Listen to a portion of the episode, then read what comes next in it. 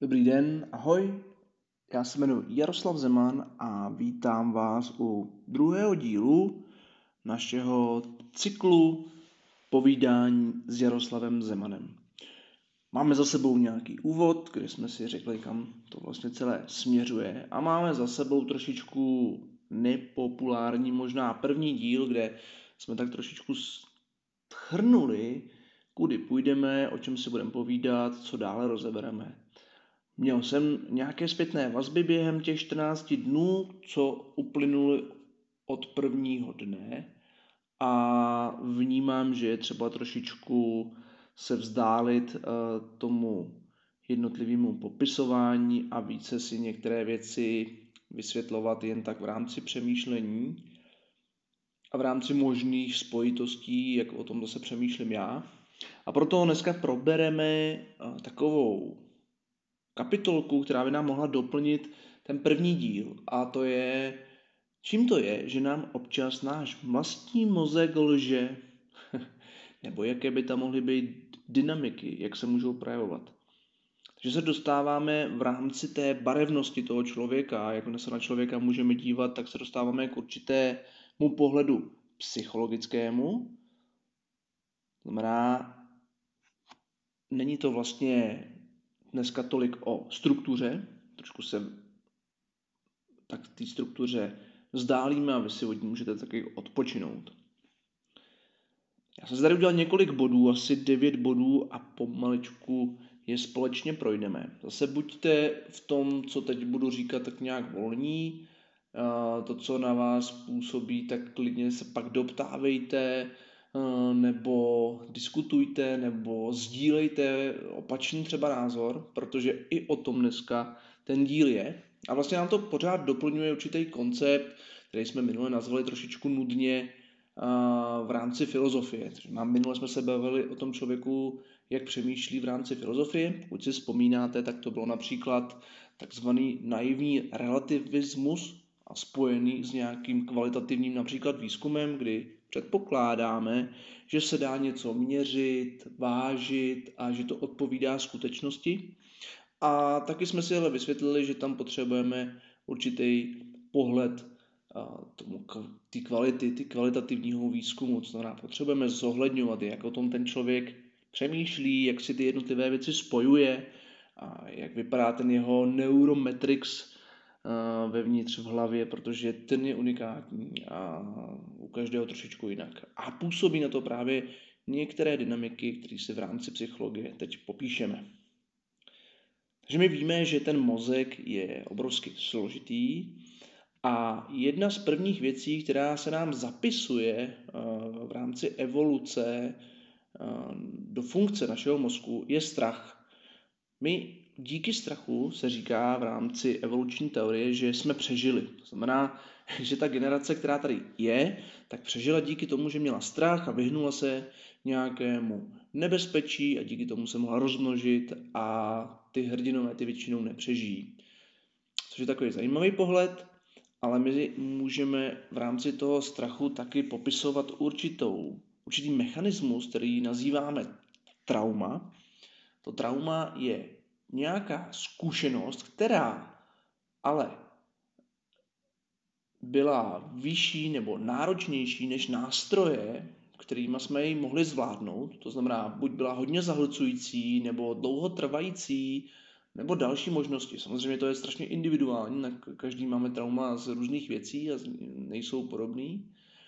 Dost často taky uh, říkáme, že se děje trauma, ale děje se drama, to znamená nějaká náročná situace, ale na tu většinou ty nástroje máme.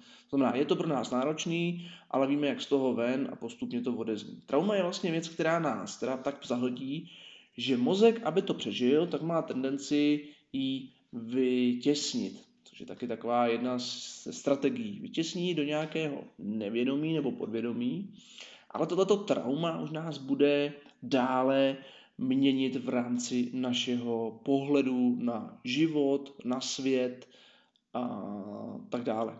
Pozor, to trauma dokonce může být i děděné, to znamená, nemusíme ho přímo prožít. Mohl ho prožít někdo v rodině a mluvil o tom tak, že to je už zažitý v rámci nějakého třeba vzorce chování.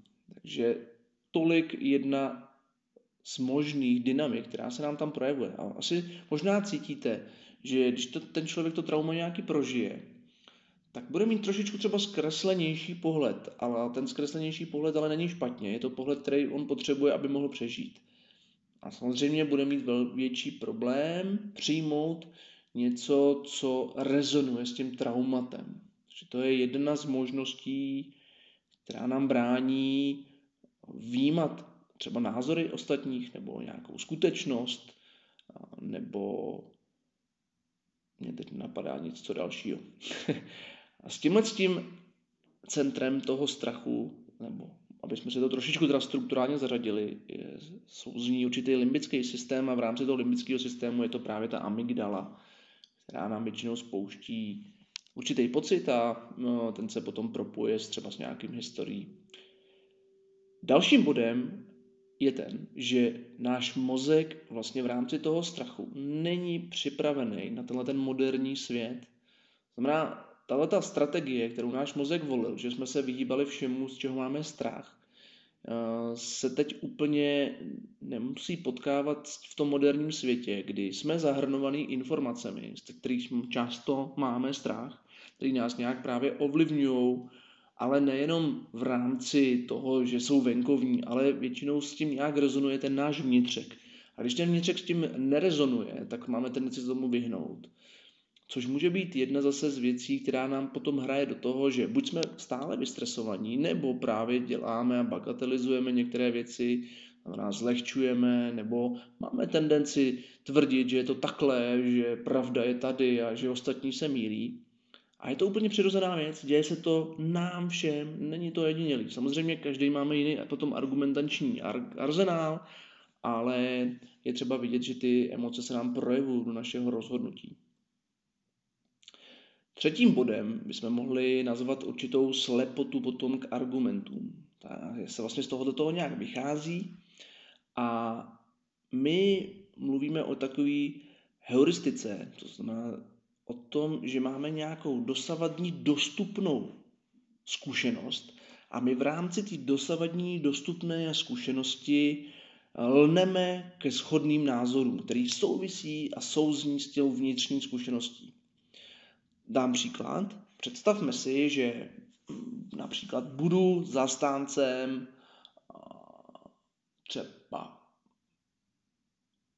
ať jsme v mém oboru fyzioterapie, tak budu třeba zastáncem bráničního dýchání a budu na tom stavět, že to brániční dýchání pomůže každému, stejně jako pomohlo mě, protože já, když mě bolely záda, tak jsem tohleto vyzkoušel, pomohlo mi to a teď lnu ke všem výzkumům, který to potvrzují.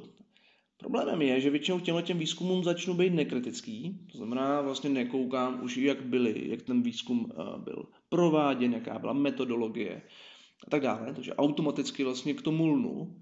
Naopak, eh, k výzkumům, který odporují tomuhle tomu mýmu názoru, tak se k tomu eh, vyhraním velmi kriticky a mám tendenci tam hledat chyby. A může to být i naopak v různých věcech.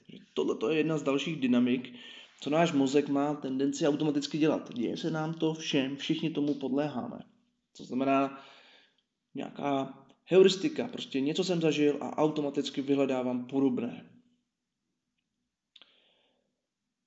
Co může mít další vliv, je nějaký konfirmační zkreslení. To znamená, máme tam teda nějakou emoci a my v rámci toho ty emoce nebo ty reakce na tu, na tu informaci, která s náma nesouzní, tak procházíme různými fázemi. My tady můžeme si pomoct eh, v orientaci například Kibler-Rossovou, protože samozřejmě, když já dostanu informaci jinou, než se mnou souzní, než mám utvořený ten neurometrik v sobě, tak je to určitá ztráta. A ta Kibler-Rossová tu ztrátu popisuje jednotlivýma fázema, kde je nějaké filtrování nebo popírání skutečnosti, agrese, může tam být potom deprese, až na konci může být nějaký přijmutí. A je třeba dodat jedním dechem, že Levy tohleto trošku rozporoval a přišel s tím, že ty fáze nejsou takhle posloupný, že u každého probíhá jinak, jsou v jiný, jinak nastavený, že neznamená, že musím nejdřív projít k popírání, potom jdu do agrese, ale někdo třeba z toho popírání může jít rovnou do toho přijmutí, někdo skrz agresi do toho přijmutí nedojde nikdy na svůj život. A to všechno vlastně součástí zase nějaký konfirmačního zkreslení informací a náš mozek nám vlastně lže, protože nám nás nastavuje chemicky tak, že nám to prostě nepříjemný vnitřně. Dám příklad, když třeba budu poslouchat uh, nějakého odborníka, který bude mluvit mi z duše, tak já budu na něm úplně uh, vyset očima, hltat každého slovo. Naopak u odborníka, který nebude s tím letím se mnou souzný, tak to po pěti minutách většinou vypnu zhnuseně a ještě budu sdílet samozřejmě s někým na Facebooku, že to byl hlupák, že tohle to říká a že potřebuju vytvořit nějakou skupinu lidí kolem sebe, kteří mají stejný pohled. Na čem, že vlastně celý Facebook a ty sociální sítě založený a dělá nám to takovou trošičku, řekněme tomu, Harry Potterovský neplechu. Takže dostáváme se k bodu číslo 5 a to je kritické myšlení. My máme tendenci dneska často o tom kritickém myšlení mluvit a nazývat, že je důležité, ale každý pod tím vidíme úplně něco jiného. To, co pod tím vidím já, tak zkusím popsat. Znamená, to kritické myšlení je nějaká racionální eh, vyhodnot, nebo nějaké racionální vyhodnocení na bázi nějakých dat, to jsme v nějaké té kvalitě, uh, kvantitě, pardon. To znamená, mám nějaký data o tom, vím co a jak, uh, ale nemám ten pocit, nemám z toho ten pocit. Uh, a já to musím ozrcadlit s tím vnitřním nějakým pocitem. To znamená, chtě nechtě, musím s tím limbickým systémem to nějak propojit. Jo, s nějakým tím pocitem a na základě toho se rozhoduji a já to pozoruji a pomáhá mi to v té kritičnosti. Protože pokud to nepozoruji, tak se můžu rozhodnout buď na základě jenom toho rácia, což může převálcovat uh, absolutně třeba ten můj pocit. A nebo naopak, rozhodnu se, což bývá častější, na základě svého pocitu a ten pocit uh, absolutně nezrcadlím se svým ráciem. Což známe všichni hlavně ve fázi, kdy jdeme do takzvané automatizace. Jsme unavení, je toho moc a my vlastně opouštíme kritické myšlení a jdeme jenom za pocitem. Aby jsme si to mohli nějak představit, tak e, náš mozek tohle má rád. On vlastně na základě předešlé zkušenosti předpovídá další zkušenost, což například známe z optických klamů. No, prostě e, ten optický klam je založený na to, že tam je to nastavený jinak, než ten mozek je zvyklý. A ten mozek ale už si to dokreslí stejně do toho svého nastavení. A tohle to může být i v názorové rovině. Takže to je číslo pět, kdy nám mozek začíná lhát. A kdy je dobrý si to pozorovat. Takže tady vidíme, že to naše vědomí a to, ta možnost si to nějakým způsobem dávat dohromady je součást nějakého kritického myšlení. A že to není o tom, že jsem racionální nebo jsem pocitový, ale že to potřebuji prolnout dohromady. Steiner o tom vlastně říká, že potřebuji ta své rozhodnutí ještě ozrcadlit ze svojí duší. Ale nesmí to být vlastně jedna nebo druhá věc. Ozrcadlení duší o tom, nebo v duši o tom mluví trošičku si napomáhá tím platonovským pohledem. To znamená, máme nějaký ideál, který v sobě máme otištěný někde a na základě toho ideálu to nějak, eh, to, co se nám děje kolem, tak nějak vidíme. A můžeme tomu vlastně zaujmout i nějakou morální princip. Samozřejmě ten morální princip a morálka se může různě otupovat a nebo nazývat něčím, čím není. Dobrá. Posunem, posunem se k bodu číslo 6. A mm, nemůžeme vynechat samozřejmě takzvaný stud za vlastní názor, nebo tak jsem si to nazval. Vychází to z nějakého stádového instinktu, znamená, byli jsme v rámci evoluce kmenem a aby jsme přežili, tak jsme potřebovali žít v nějaké skupině lidí, kde mají všichni na první dobrou stejný názor což máme tendenci například uplatňovat v různým direktivním uspořádání společnosti, ať už to máme eh, v rámci eh, například nějakého diktatury a tak dále, což je třeba v období, kdy je to takový krizový, kdy eh, je třeba se rychle jasně rozhodnout tak zdánlivě výhodnější, ale vidíme, že ta společnost by asi měla, asi měla, nebo tak to vnímám já, směřovat k nějakému, uh, nějaký, dejme tomu participativní demokracii, to znamená, každý vlastně se na ní potřebuje nějak podílet, ale to vede k tomu, že se musí každý taky aktivizovat a chtít se podílet, což není součástí okamžité. To znamená, když ten člověk přichází z nějakého direktivního nastavení, to může být i v rámci třeba medicíny a služeb, kdy ta autorita vlastně převezme všechnu zodpovědnost za toho pacienta, klienta a ten člověk už nevidí tu možnost sám pro sebe, jak se může rozhodnout, protože všechno, co se rozhodne, je přece špatně. To ví jenom ten vyvolený. A je to nějaká dynamika, která nám do toho zase může promlouvat k nějakému zkreslení, to, co vlastně já potřebuju. Takže to je nějaký teda stádový instinkt. Číslo 7 jsem si nazval uh, určitý mechanismus kotvení. A tohle se používá často v různých praktikách komerciálních obchodů, kdy vlastně já potřebuji toho člověka nalákat na nějakou prodej a většinou se to volí, když to řeknu takový jednoduchý příklad, tak dám něco strašně drahého, něco strašně levného a třetí možnost a většinou ten člověk si vybere tu třetí možnost. To znamená, ježiš, tak tohle je moc drahý, a ta třetí možnost je pro mě taková jako příjemná, protože zase nemůžu si dovolit zase úplně levnou věc, protože třeba si chci trošku dopřát a chci tam mít na ten pocit. Tak a na základě toho se okamžitě rozhodujeme touto střední úrovní. Což nám ale taky může někdy zkreslovat vlastně to vyhodnocení a mluvit do toho, že ten mozek nám lže. Takže to je další úroveň. A už jsme u bodu číslo 8 a myslím si, že pomalečku se tak hezky jako blížíme tomu závěru dnešního povídání. A to je první dojem.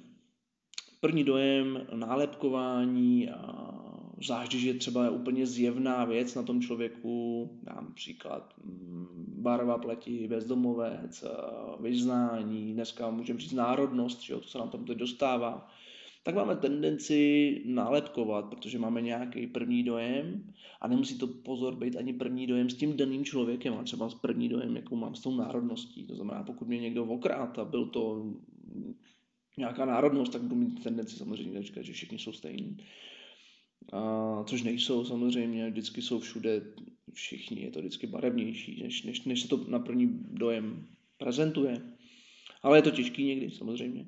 Ale nálepkování je pro nás přirozen. Je to vlastně možnost zase toho mozku rychle se rozhodnout, dát nálepku, přežít. A, takže první dojem, proto se říká, že první dojem je důležitý. My ho fakt těžko opouštíme, ať si myslíme, že ne, tak uh, to, jak na nás ten člověk uh, zapůsobí, tak je obrovským stigmatem. dobrým i špatným. A ještě vám řeknu takovou jednu možnou, možný příklad, nad kterým si to představit, kde se dělal jeden sociální experiment a herec, který měl naučený, naučenou určitou přednášku, tak eh, povídal dvojímu publiku, kde bylo asi 20 lidí a s každým tím členem toho publika si podal ruku. Jediný rozdíl byl, že první den eh, si podal s každým tím členem toho publika ruku, kterou měl zahřátou, takže byla teplá. A druhý den s jinými členy eh, publika si podal studenou ruku. A jinak to potom to představení bylo víceméně stejné, že byl herec a bylo to zadání. No a zajímavé je, že vlastně jenom na základě tohohle z toho nějakého věmu, který nemusí být ani vědomý, ty lidé z prvního dne říkali, že to byla výborná, častěji výborná uh, přednáška, byl příjemný a tak dále, takže častěji mluvili o tomhle. A naopak v tom druhém dni ten člověk, ty, ty lidi častěji mluvili o tom, že to nebylo fajn a tak dále. Samozřejmě cítíte všichni, že to může vstupovat víc dynamik, mohl ten člověk se hůř vyspat a tak dále. Ale to, co jsme tam měřili, to, co bylo hlavně jakoby změnou, bylo jenom to podání ruky. Já to spíš používám kvůli tomu, že to může hrát zase nějaký, nějakou věc do toho prvního dojmu. No a jsme v závěru, znamená, mozek nechce plítvat. Mozek je nastavený tak, že šetří energii tam, kde se dá. A jakmile cítí, že ně, něco je pro něj náročný a tak dále, tak uh, přestává mít chuť plítvat. To znamená náročný a ještě se mu z toho nic nevrátí. Což je taková ta fáze, kdy mluvíme o motivaci, že ten člověk si musí uvědomovat, proč nějakým způsobem to dělá, ale musí to jít z něj a ne, že já mu řeknu, že to je pro něj dobrý. A ten mozek se to vlastně spojuje s něčím, že do toho chce vstoupit, že to není pro něj plítvání a tak dále. Pro mozek je to velmi bolestný, když vlastně do něčeho vloží energii a nic z toho nedostane. A většinou se to používá i v třeba v terapiích s e, gamblery, kdy se používá to, že se jim rozstřihá kreditka a vrací se zpátky k penězům. A ty peníze, když si dáte do peněženky, tak ta peněženka je trošičku taková naditá. To znamená, víte, že tam máte hodně peněz. A když tam máte málo peněz, tak je taková hubená. A je to věm, který asi jsme měli dřív třeba spojený s nějakým dobytkem, který jsme chovali. Jsme u toho dobytku, který byl jako vykrmený, tak jsme se cítili, že to bude fajn. A u toho dobytku, který byl hubený, tak jsme se báli i o svůj vlastní přežití. A tohle to v nás nějak je a pořád nám to mluví do toho, jak se máme a jak se cítíme a jak se rozhodujeme. Takže jsem tady popsal, nemyslím si asi, že všechny body, ale nějaké, které mě přišly důležité, aby jsme viděli, co ten mozek má tendenci dělat, aby jsme si to mohli třeba i pozorovat a uvědomovat si to v sobě. A tímto se s váma loučím opět a těším se. Zase za 14 dní v pátek naslyšenou. Mějte hlavně asi klidný období a věřme, že jsme na Prahu lepších zítřků a nechtěl bych být sentimentální. Hezký den vám přeje Jaroslav Zeman.